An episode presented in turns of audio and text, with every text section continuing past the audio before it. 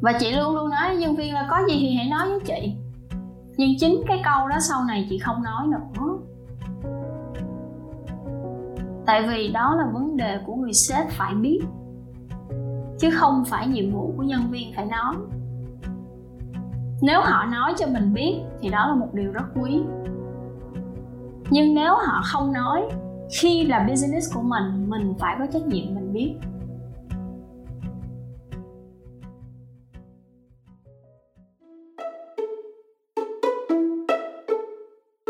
Chào mừng mọi người đã đến với 021 Station, nhà ga của những ý tưởng, nơi kể lại câu chuyện về hành trình khởi nghiệp của những nhà sáng lập tại Việt Nam. Mình là Khoa Linh, host của chương trình. Khoa Linh sẽ đồng hành với mọi người vào thứ ba hàng tuần trên YouTube, Spotify, Google hoặc Apple Podcast mọi người nhé.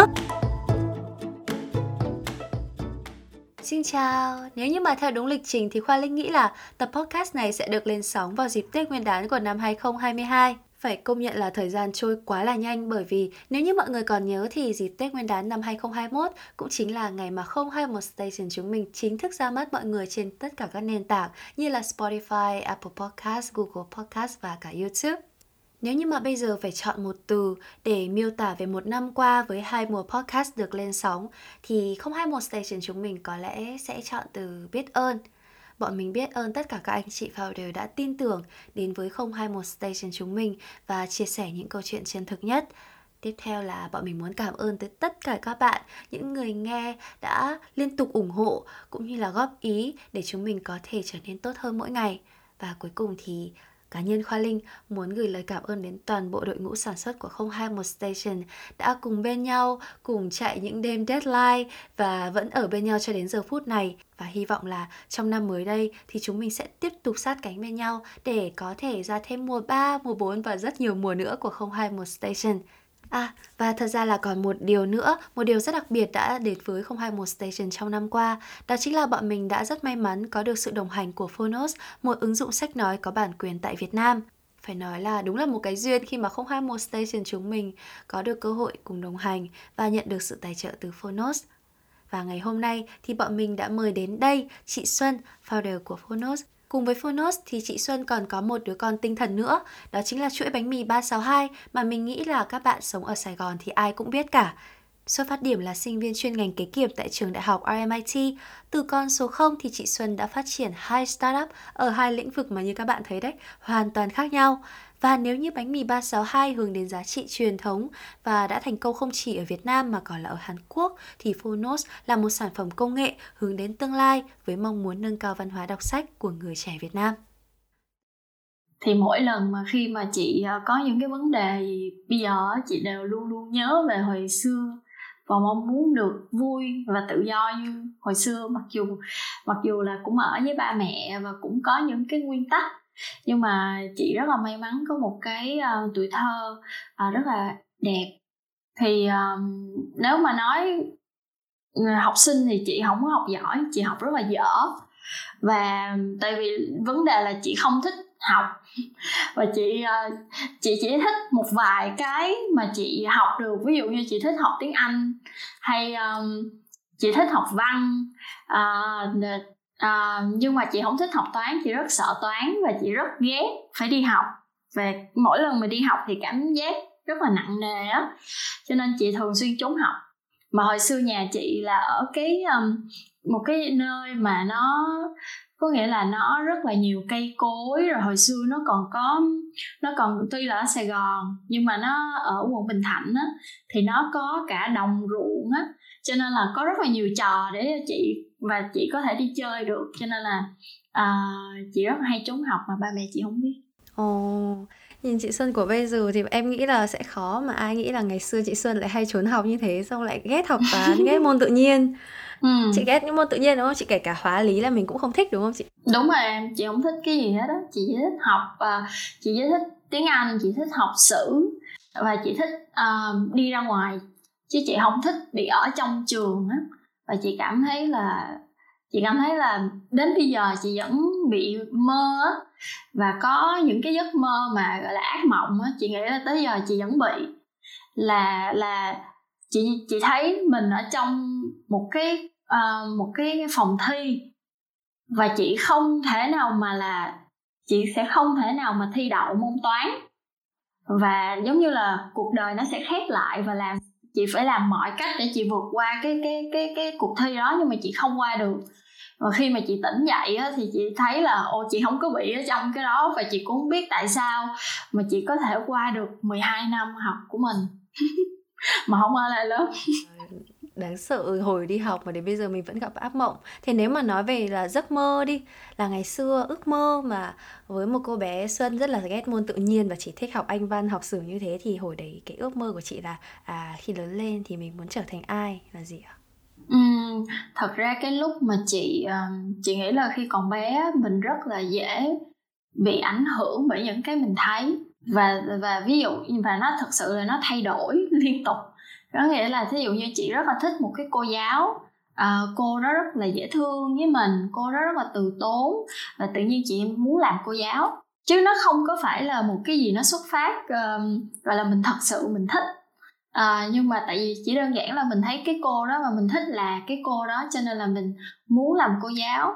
Rồi có những lúc tại vì ba chị làm uh, đàn piano á ba chị hay đi biểu diễn thì chị thích làm ca sĩ. Ừ. mình cũng rất là tự do và sống một cái tuổi thơ mà em nghĩ là giống như là ba bạn bè đồng trang lứa khác cũng có sợ họ mua học môn này cũng có yêu thích môn kia. Thì đến một khoảng nào thì chị bắt đầu nhận ra là à mình muốn theo học ngành này. Ví dụ như là vào cái thời điểm chọn trường đại học chẳng hạn hoặc là mình phải chọn một cái môi trường mới thì cái thời điểm nào là mình bắt đầu có cái sự xác định đầu tiên ạ? Ừ, thật ra là chị học ở MIT Việt Nam thì uh, cả chị nghĩ là cả cái tuổi thơ của chị á uh, chị lớn lên cùng với một cái gia đình lớn. Trong đó là có ông bà có cha mẹ. Thì thì uh, chị nhìn những cái người phụ nữ xung quanh của mình á, là bà và mẹ là những cái người ảnh hưởng với chị nhất. Thì uh, chị um, cảm thấy uh, rất có nghĩa là học được rất nhiều từ họ.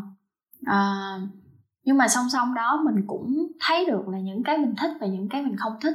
Thì chị thấy được là uh, chị muốn một cái sự tự do. Nó nó rất là lớn ở trong mình. Và lúc đó thì chị chỉ nghĩ là muốn tự do thì phải có tài chính. À, và vì vậy cho nên là luôn luôn chị luôn luôn nghĩ là chị muốn bán buôn. Tại vì lúc đó chị không có nghĩ đến cái việc là mình đi làm cho công ty nào tại vì đối với chị nó giống như nhà trường. Và chị sẽ không chịu nổi chịu nổi cái cái cái cái cái việc là chị thay vì chị đi đến trường thì bây giờ chị phải đến công ty á, thì chị từ nhỏ chị đã không nhìn cái việc đó là là cái nơi chị muốn. Nhưng mà chị muốn làm ra tiền, chị muốn kinh doanh. Thì vì vậy cho nên là khi mà chị học ở MIT á, thì chị chọn ngành commerce. Và và khi đi chuyên ngành á, thì thì rất là surprise là chị chọn kế toán, kiểm toán à, trong khi chị rất ghét toán. Nhưng mà nhưng mà ở trường MIT á thì à, nó có cái là em học trước một năm á, những cái um, những cái chính những cái general. Xong rồi em mới đi vô sâu thì trong lúc mà chị học cái general thì nó có những cái môn như là accounting thì tự nhiên chị lại rất là thích. Và và nó có nghĩa là tại vì em hiểu không nó rất là rõ là tiền là tiền doanh thu như thế nào profit ra sao mình sẽ phải làm balance sheet ra sao mình làm tất cả những cái đó nó rất là rõ và nó logic với chị. Đó thì cái này nó rất là một với một hai với hai á thì tự nhiên chị lại phát hiện ra là trời mình rất là thích những cái toán này. Chị nhìn thì chị nghĩ là tất cả những cái kia á, thì mình có thể học được trong lúc mình làm. Nhưng mà nếu mà kế toán á, thì nó có những cái những cái rules những cái uh, những cái uh, quy định riêng của nó mà mình phải biết mình phải học thì mình mới biết được. Thì cho nên đó là lý do chị chọn học uh, chuyên sâu cái ngành kế toán đó và chị rất là happy. Uh, về cái quyết định của mình. Tại vì chị trong đầu là đã nói là sẽ mở công ty và phải đọc được những cái con số. Uhm. Ồ, em em rất là thích cái việc mà mình đi từ một cái gọi là mình hiểu bản thân mình, mình hiểu mình là con người của tự do. Xong rồi mình bắt đầu suy nghĩ logic là ừ thế bây giờ muốn tự do thì phải làm sao? Thì mình phải có tự do tài chính để mình có được những tự do khác. Thì em cũng lúc mà chị nói là chị bảo là chị học về uh, tài chính học accounting em cũng bất ngờ. Ơ từ từ chị vừa nói là chị ghét toán mà. Em cũng định hỏi nhưng mà bây giờ thì em đã hiểu là vì sao rồi. Nó cũng là toán nhưng mà nó sẽ có rất là nhiều kiểu và mình không phải là kiểu đi theo học thuật mà mình thích những cái gì mà sử dụng được practical. Mà mình lại còn thích kinh doanh nữa nên là nhìn thấy những cái mà nó là tiền nó là con số thì mình lại càng được kích thích hơn. Và chị cũng vừa nói là chị uh, có ảnh hưởng từ uh, bà và mẹ những người phụ nữ lớn trong gia đình của mình nhất.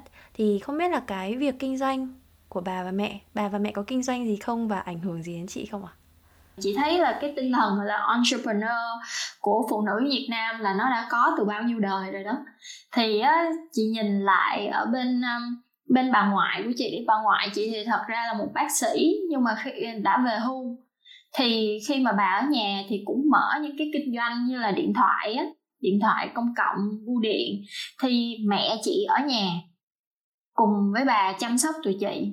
Nhưng mà luôn luôn là có một cái business nhỏ ở nhà để đi ra đi vô take care. Và chị thấy hàng xóm chị cũng như vậy. Cho nên là cho nên là chị thấy chị thấy mấy cái mấy cái đó mình nhìn được từ bà với mẹ của mình. Bà với mẹ của chị thì thật ra không phải là người kinh doanh chuyên, chuyên nghiệp đâu. Họ chỉ kinh doanh để có thêm đồng ra đồng vô rồi có việc để làm ở nhà để chăm sóc các con thôi nhưng mà nhưng mà nó cũng dạy cho chị nhiều thứ. Là chị đã chị đã được gặp gỡ với khách từ hồi chị nhỏ rồi. Là từ hồi nhỏ là chị đã bị sai vặt mà chị rất thích bị sai vặt tại vì chị sẽ được đi vòng vòng. Thì à, hồi xưa là em biết điện thoại đâu có đâu. Thì nhà chị là cái giống như là cái chỗ mà điện thoại công cộng. Thì, thì ví dụ như là ví dụ như là ai mà muốn gửi tin á đâu có đâu có đâu. Là phải sẽ có một cái người gọi đến bên nhà chị. Rồi xong nói là tôi muốn gửi tin cho cái cô này ở cái chung cư số nhà này. Vào lúc 3 giờ tin là em ơi tối nay anh về trễ em đừng chờ cơm ăn đó oh. thì thì bà của chị á sẽ viết xuống. Ừ. rồi bà của chị sẽ đưa cho chị đi đưa cái tin đó cho cái cô à, đó. làm mà gọi là liên lạc chú bé liên lạc cô bé liên lạc. đúng cho nên chị rất là thích. Mỗi lần mà ai nhắn tin á là chị sẽ cầm cái mảnh giấy đó đi tìm đúng cái nhà đó. Cô ơi cô rồi xong rồi có tin nhắn cho cô là là đi là một là người ta đi xuống lấy hai là mấy cô mà lười quá đó. Tại chung cư 4 tầng á lười phải đi lên đi xuống đâu có thang máy đâu. Là đọc đi đọc lên. Là chị đứng dưới chị đọc là ở trên nó nghe đó thì là từ nhỏ chị đã đi làm mấy cái chuyện đó và chị rất là thích. Ôi vui, em em thấy cũng thích nhưng mà tại em nghĩ trời ơi thế ngày xưa cũng chẳng có bảo mật thư tín hay cái gì cả. Một tin nhắn cả xóm biết hết. Không đâu em, ai cũng biết hết. Ôi dễ thương thật sự nghĩ em cảm giác như là câu chuyện chị kể như kiểu là bây giờ em ngồi hình dung mấy cái phim ngày xưa mà hay xem ấy, bối cảnh Sài Gòn những năm bao nhiêu kiểu kiểu vậy ấy chị. Bọn em thì không được trải qua những cái đấy nhưng mà nghĩ lại cũng thấy dễ thương. Đúng là thời nào thì lại có một cái đặc sản của thời đấy.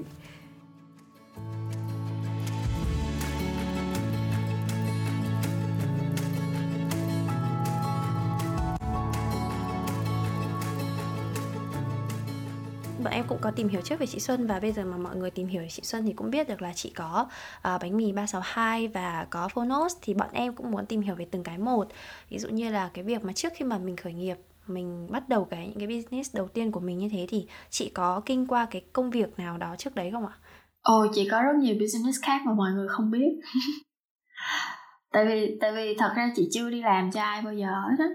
Chị um, như chị nói chị rất là sợ tới công ty và chị luôn luôn là muốn tạo ra một cái gì đó cho mình. Thì thật ra khi mà còn ngồi trong MIT là chị đã cùng bạn bè mở ra rất là nhiều cái business khác nhau. Và tất cả những cái đó uh, thì có cái thành công có cái thất bại mà chị học được rất là nhiều. Từ cái đó mà một cái lý do chị chị thật ra chị là hơi uh, hướng nội á chị hơi hướng nội và cho nên là chị rất là ít chia sẻ. À, và chị bắt đầu chia sẻ khoảng 3 năm nay thôi. Nhưng mà cái việc mà chia sẻ nó cũng là một cái việc rất là mới với chị và chị đang phải từng bước để làm quen với nó. Nhưng mà trước đó thì thường chị không chia sẻ mọi người hay hỏi là tại sao business gì mà không có quảng cáo? Hoặc là hoặc là chị rất sợ khi một ai tới hỏi chị là em bán gì và bán cho anh đi. À, hay là làm gì? Mình làm gì á? Chị rất sợ phải nói về bản thân. Đó là những năm 20 của chị. Thì cho nên là trước đó thì chị đã làm y tế khá là lâu. Có nghĩa là đầu tiên chị à, làm những cái business ví dụ như là chuyển bệnh nhân đi nước ngoài. À, hoặc là chị um, chị có một cái chuỗi nhà thuốc mà chị làm 7 năm. Và song song với bánh mì 362 à, ờ, nhưng mà sau đó thì chị quyết định là tập trung vô bánh mì 362 nhiều hơn tại nó đang phát triển. Thì um, thì sau bánh mì là Phonos. Thì sau này khi mà chị làm Phonos thì um, co-founder của chị có nói với chị là ok tao với mày sẽ làm cái này nhưng mày mày phải hứa là mày phải nói về Phonos và mày phải bước ra để để chia sẻ về cái công ty. Thì chị nói, ok, chị hứa. Thì á, bây giờ là tất cả những cái gì á, mọi người đến hoặc là phải chia sẻ về Phonos hoặc là Phonos nói, hôm nay chị, em phải làm một cái clip chia sẻ về cái app. Chị phải là cái người ở trong đó hoặc là chị Linh chị Thái Văn Linh làm cái livestream book club với Phonos mỗi tháng. Chị phải là người lên ngồi host. Thì chị yes nhưng mà trong người chị chị chị rất là kiểu rất là khó chịu không có comfortable không có thoải mái.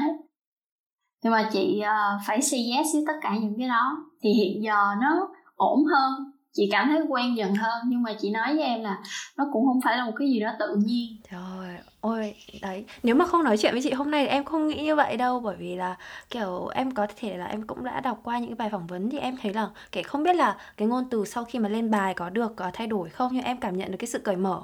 Và rất là kiểu chân thành chia sẻ có những cái chị chia sẻ rất là chân thành em rất là thích thì em cứ nghĩ là um, cái việc chia sẻ là chị đã phải rất là quen rồi và kiểu gọi là chuyên gia chuyên nghiệp từ lâu rồi cơ nếu mà chị không kể thì hôm nay em không biết luôn á. Không có đâu chỉ có từ phonos. Từ khi chị làm phonos và chị đã có một cái lời hứa đó. Và chị ok. Uhm.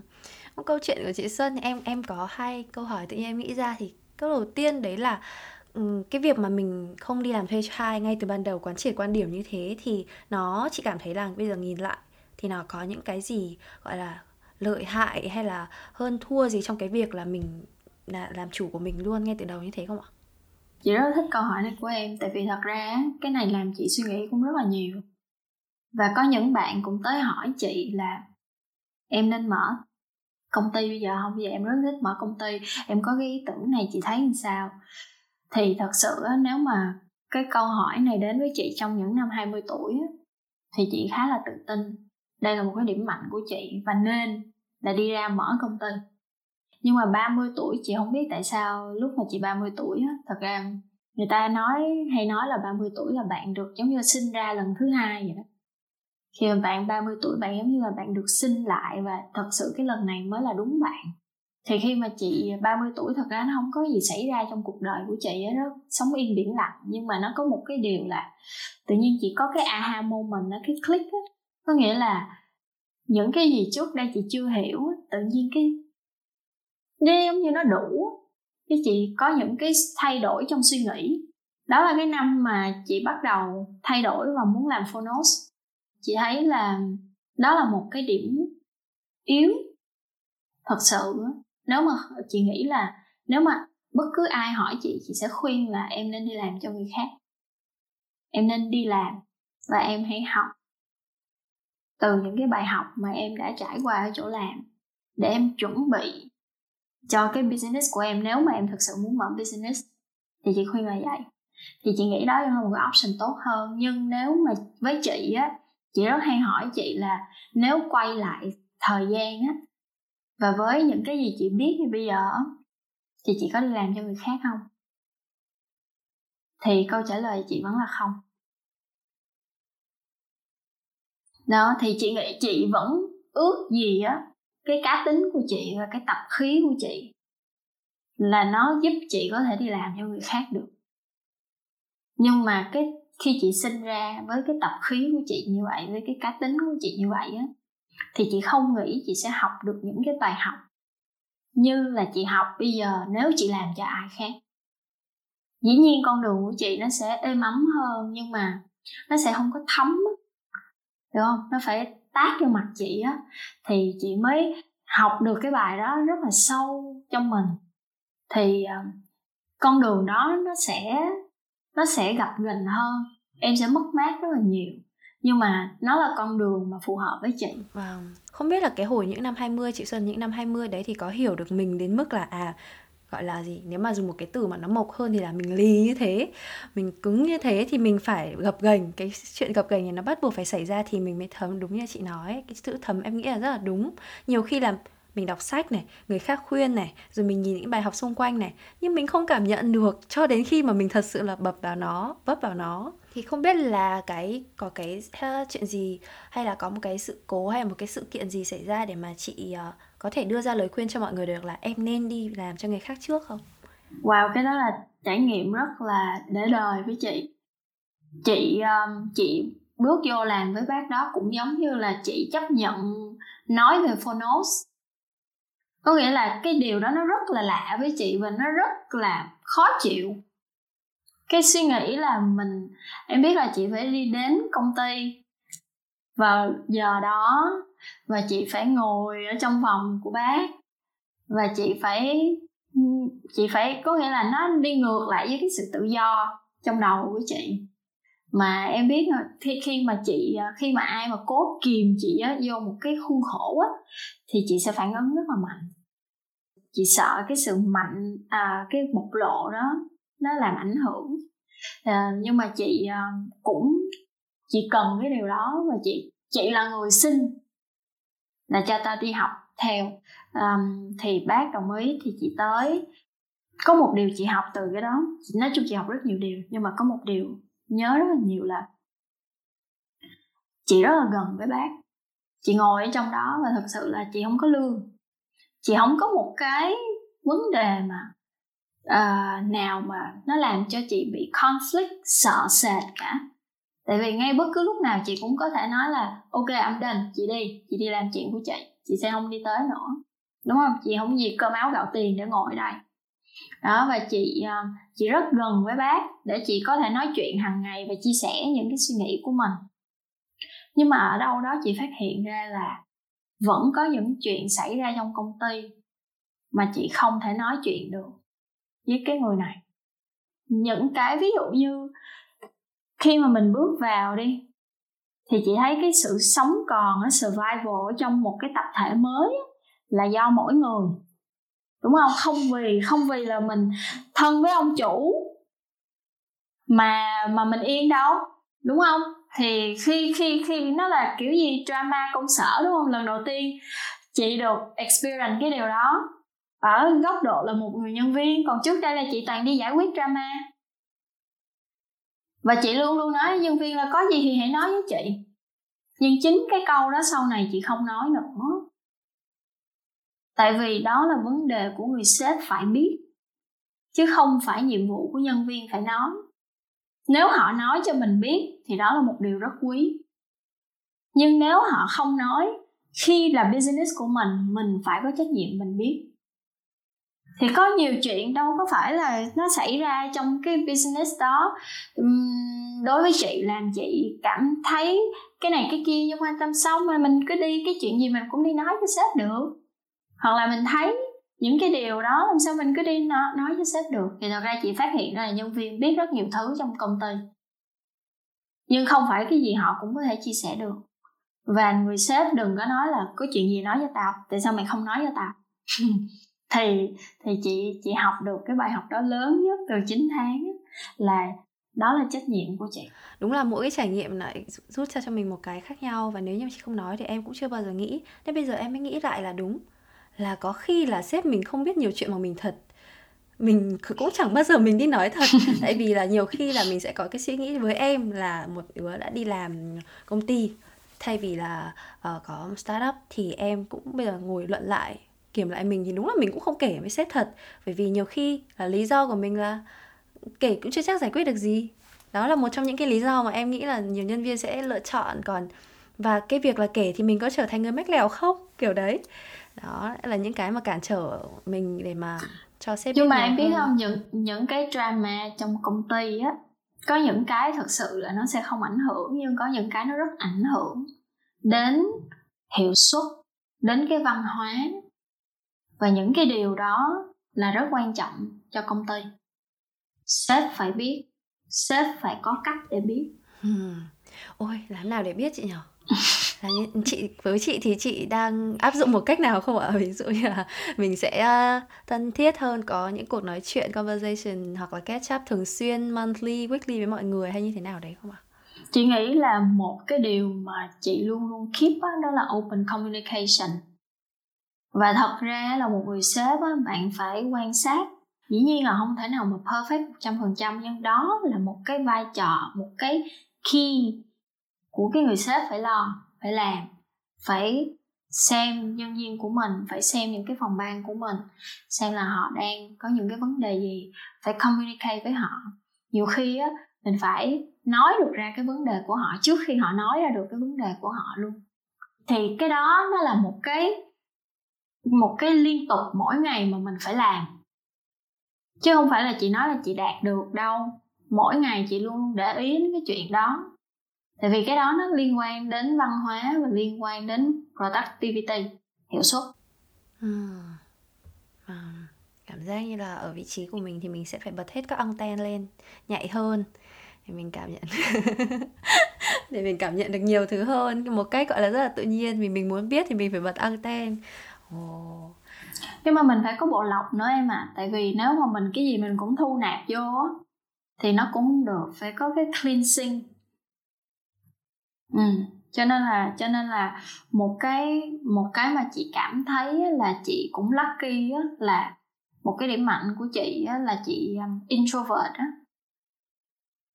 thì um, chị thích quan sát và chị thích ngồi suy nghĩ về nó đó, thì chị nghĩ là một cái mà chị không ngại quan sát, chị không ngại nói chuyện với mọi người ở trong công ty của mình và chị không ngại phải ngồi figure out ra cái này sẽ phải như thế nào, mình sẽ giải quyết chuyện này ra sao. Thì đó là một cái mà chị enjoy để chị làm á. Dạo này thì mọi người hay có cái topic là ở introvert thì lại là một cái gọi là gì? Người trước thì người ta sẽ nói introvert sẽ là một nhược điểm những người rất là hướng nội không giỏi giao tiếp hay như nào đấy. Nhưng mà gần đây thì sẽ có rất là nhiều những cái bài nói về điểm mạnh của những người introvert. Thì như chị vừa nói cũng là một trong những cái điểm mạnh đấy là rất là quan sát. Ừ. và khi mà chị nói là chị ít chia sẻ thì vừa nãy em cũng muốn hỏi là liệu cái việc là mình bớt nói thì mình có làm được nhiều hơn không? Mình có tập trung hơn không trong những cái năm mà mình không chia sẻ về business của mình khác nhau hoàn toàn em ơi. Thật ra mình làm nhiều hơn á có một cái điều chị học được á là luôn luôn chị dán cái tờ giấy trước mặt chị á. Chị để là là chị đang productive hay chị đang chỉ thuần là busy thôi. Thì á, vấn đề không phải là hướng nội rồi mình có thời gian rồi mình làm được việc nhiều khác đâu không có đâu. Mình sẽ có những cái công việc làm mà thật ra nó không có đi đến đâu hết nó không có ra việc nó chỉ làm mình bận thêm thôi, chứ nó không giúp cho công ty của mình bước tiếp. Thì đó là những cái mà mà mình phải, gọi là, làm việc một cách có ý thức á. Là đây là cái việc mình làm nó có sẽ dẫn đến một cái kết quả tốt hơn hoặc là làm cho năng suất mọi thứ, mọi người tốt hơn không? Hay là mình chỉ làm để làm thôi? Thì chị quan sát, chị thấy trong những năm 20 của chị khi mà chị chưa giải quyết được những cái à, cảm xúc của mình mình chưa hiểu mình mình chưa biết cách uh, quản lý cảm xúc của mình thì chị rất hầu như là chị làm để bận bận thôi chứ không có làm để cho nó ra việc hmm. Wow, vâng, em nghĩ là từ nãy giờ chị chia sẻ cho bọn em rất là nhiều những cái mà quan điểm về từ là việc làm business, việc start up cho đến việc là mình quản trị cái business của mình như thế nào. Thế quay trở lại cái câu chuyện với bánh mì 362 của mình thì um, cái việc mà bánh mì thì thứ nhất là nó cũng là một cái món ăn mà đường phố quen thuộc rồi và đâu đâu cũng có rồi. Thì khi mà chị có cái ý tưởng là mình muốn mở ra như thế thì mình có suy nghĩ là ừ thế làm thế nào để mà quán của mình khác biệt không? Um, à, em biết sao mình có cái vía em biết không? Làm ăn là phải có cái vía hiểu không? Thì á chị nói là nhà chị là có vía bán bánh mì. Tổ nghề. Tại vì bà nội chị bà nội chị là bán bánh mì và bà nội chỉ có 11 người con ha. Thì các bác á, hồi xưa á, làm là đâu có nhân viên đâu em. 11 người con thì là 11 cái người nhân viên đó. Là người sẽ làm ba tê người đánh sốt người cô nào mà xinh đó là sẽ ngồi bán hàng. Đó chị rất tự tin em ơi. Chị rất tự tin là nhà chị có cái vía là mở lên mì là đông tại vì mấy bác chị á ai mở không đông á. Bây giờ có mở ở quận bình thạnh hay mở ở quận nhất hay là mở quận nào thì cũng bán được. Tại vì á mình rất hiểu bánh mì á giống như là nó vô máu của chị á em. Vô máu của chị chị có đi nước ngoài á mà chị thấy tiệm bánh mì chị cũng muốn xà vô chị ăn á. Chị ăn để chị ờ, để chị ăn rồi để chị ờ, gọi là là kiểu ờ, nhận xét đó, đó thì là chị thấy là mình á kiểu mình thở cũng bánh mì, mình nghe từ nhỏ nghe nói chuyện cũng chuyện bánh mì, gì cũng bánh mì hết. Thì thật ra nó quay lại là cái sense, nó build cho mình, cho nhà chị được một cái sense là mở tiệm bánh mì như thế nào sẽ thành công. Hmm. rồi, mình có cái vía cũng như là cái hiểu biết như thế, kiểu lớn lên cùng bánh mì như thế rồi, nó cũng là một cái, nhưng em nghĩ là vẫn phải có một cái duyên và mình phải đủ nhạy để mà mình nhận, nhìn nhận được nữa mặc dù là mình sống cùng nó thật, nhưng mà nếu mình cũng không để ý lắm, hoặc là mình không quá là bận tâm ấy, thì em nghĩ là nó cũng hơi khó để mà mình thành công. Em chỉ nghĩ là làm bất cứ một cái gì mình phải có cái thích. Nếu mà mình không thích á, thì mình sẽ không làm hay bằng cái người thích đâu. Mà thích á, là phải thích thật ấy. Là thích mà là yêu nó, mà lại chăn trở về nó. Có nghĩa là thì mình mới thành công ví dụ như là làm cái ổ bánh mì này nó vẫn chưa đạt được cái độ giòn thì phải làm sao? Nó nó không nó không có ngừng ở đó được nó phải tiếp tục. Rồi tại sao hồi xưa bà mình làm? Ra cái sốt nó lại ngon hơn bây giờ. Làm sao để được cái mùi vị đó? Thì đó là những cái mà chị nghĩ là ừ, nếu mà nói về là à, bí quyết hả? Thì chỉ em hãy tìm những cái gì mà em thật sự là em chăn trở về nó em dám dấn sâu để cho nó phát triển thì sẽ thành công thôi. Đúng, em nghĩ là phải đến khi mà cũng may mắn một cái là mình có một cái yêu thích về cả cái nghề đấy của gia đình nữa. Mình có cái sự cầu kỳ trong cái việc tạo ra một cái sản phẩm của mình từ cái sốt bánh mì độ giòn trời ơi. Kiểu mặc dù là mình sẽ không phải là một uh, chắc là chị Sơn sẽ không nhận mình là một đầu bếp hay là một người quả gọi là quá là siêu về ẩm thực. Nhưng mà cái việc mà mình đã được ăn những ổ bánh mì ngon ngay từ nhỏ em nghĩ đấy lại là một cái quyển giáo khoa và không phải ai cũng được học. Ừ trời em ơi nhà chị có một món sốt giá truyền thì á nhà chị là vậy nè ai cũng biết đánh sốt hết. Ai cũng biết đánh sốt. Thì á, hồi nhỏ thì là đã ngồi vô mấy bác chỉ đánh sốt lấy trái trứng chén dầu ba được ba ba cái đũa ngồi vô đánh đi. Thì cho mấy đứa nít ngồi đánh là có chị với em chị. Đánh chị đánh lần nào cũng bị sai hết. Nó không có ra được cái sốt, nó lỏng le à. Nhưng mà em trai của chị đánh là ra là ngon. Là chị nói, ồ, cái này là giống như là kiểu tổ chọn cái người này. Đó. Cho nên tất cả, cho nên chị nói chị mà không làm với em trai chị là không có bánh mì ba sáu hai đâu tại vì em trai chị là người hưởng lại được những cái chỉ dạy từ bà, từ mấy bác và làm được. Còn chị chị hưởng á, nhưng mà chị không có làm được. Chị không làm ra được ổ bánh mì chị chỉ ăn được ổ bánh mì thì chị nói cái này được, cái này không được thôi. Chứ còn mà kêu chị làm là chị thua. Nhưng em chị làm được. Thế là hai chị em, gọi là, kết hợp hoàn hảo. Thế thì nếu mà anh là người rất là giỏi về, kiểu như là, được tổ nghề độ như thế thì trong tiệm thì chị Xuân đóng vai trò là mình là về tài chính ấy, đúng không chị? Đúng cái ngành học của mình, đúng không ạ? ừ đúng rồi em, chị quản lý rồi chị phát triển một cái tiệm thành chuỗi cái trải nghiệm mà biến một tiệm thành chuỗi đấy thì thứ nhất là 10 tiệm ở trong nước rồi mà rồi lại còn sang cả nước ngoài sang cả Hàn Quốc rồi thì vì sao lại là Hàn Quốc và cái việc mà mang bánh mì ra nước ngoài nó khó khăn như thế nào thì chị có thể chia sẻ với bọn em không? Ừ, Hàn Quốc là tại vì cái duyên thôi em ạ à. Thật ra không biết tại sao chứ Người Hàn Quốc là ăn bánh mì của chị rất là đông và và chị thấy là hình như là cái khẩu vị nó hợp với họ thật ra rất là nhiều nơi trên thế giới á, tiếp cận với chị để mời chị mở bánh mì ở nước ngoài. À, đài loan cũng có singapore cũng có. Chị rất là ngại mở rồi là hợp tác với với với với một cái người hoàn toàn mới tại vì chị biết cái cái nghề bánh mì nó cực lắm. Em bán bánh mì á, thì 3 giờ sáng là đã phải dậy làm bánh mì rồi phải nướng bánh rồi người người thợ làm bánh mì là sống giờ giống như là sống giờ ở mỹ á.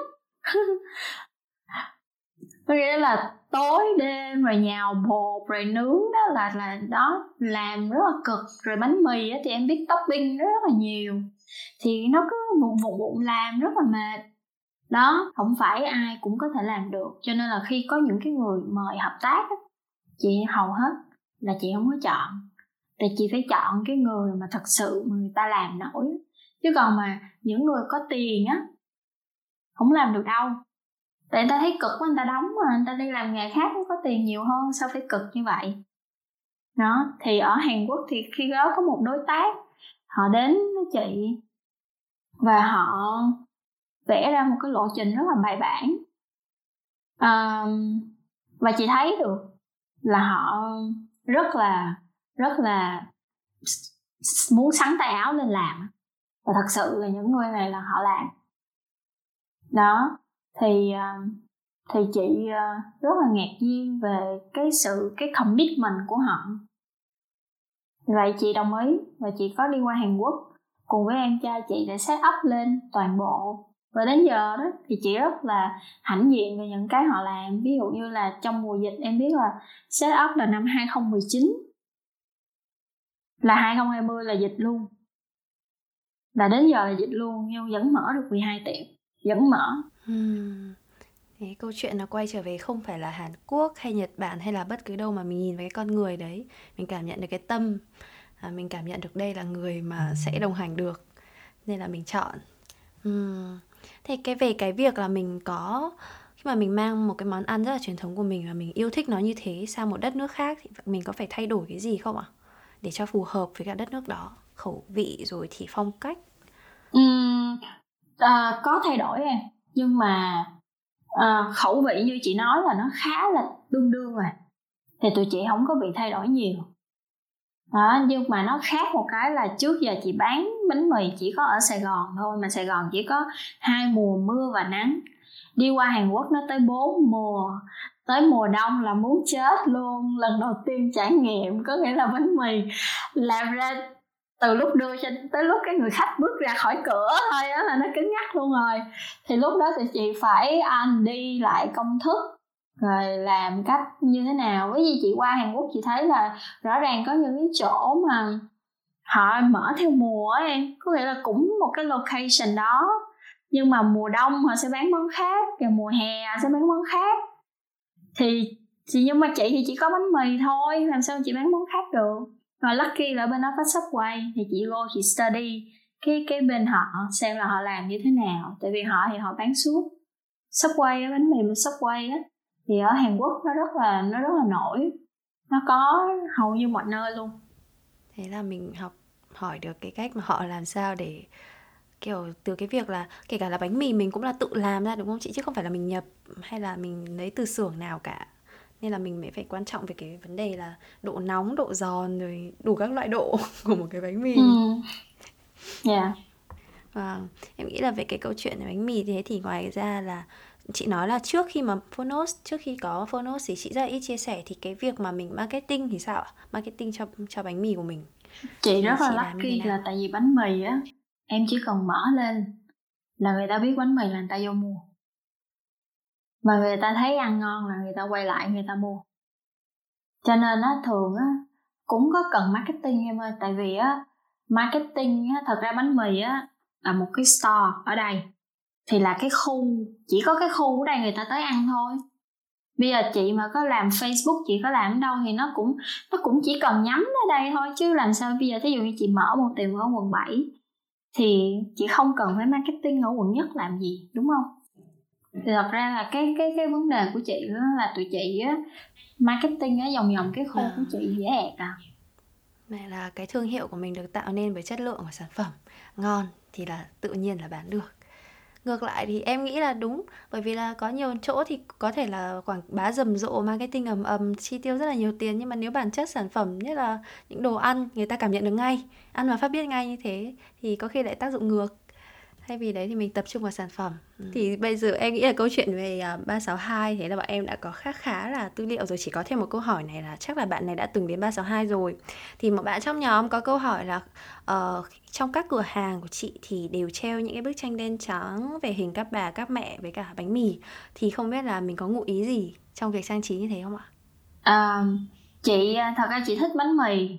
Chị đi tới đâu á mà chị thấy cái hình mà có bánh mì là chị sẽ mua chị có những cái um, chị đi á thì thí dụ như ở bưu điện thành phố nè chị cũng hay đi bộ vòng vòng đó thì nó có bán mấy cái podcast đó xong cái chị cái chị mới thấy là trời có một cái hình cái cô đó ôm một cái cần xé bánh mì nó cao vậy nè.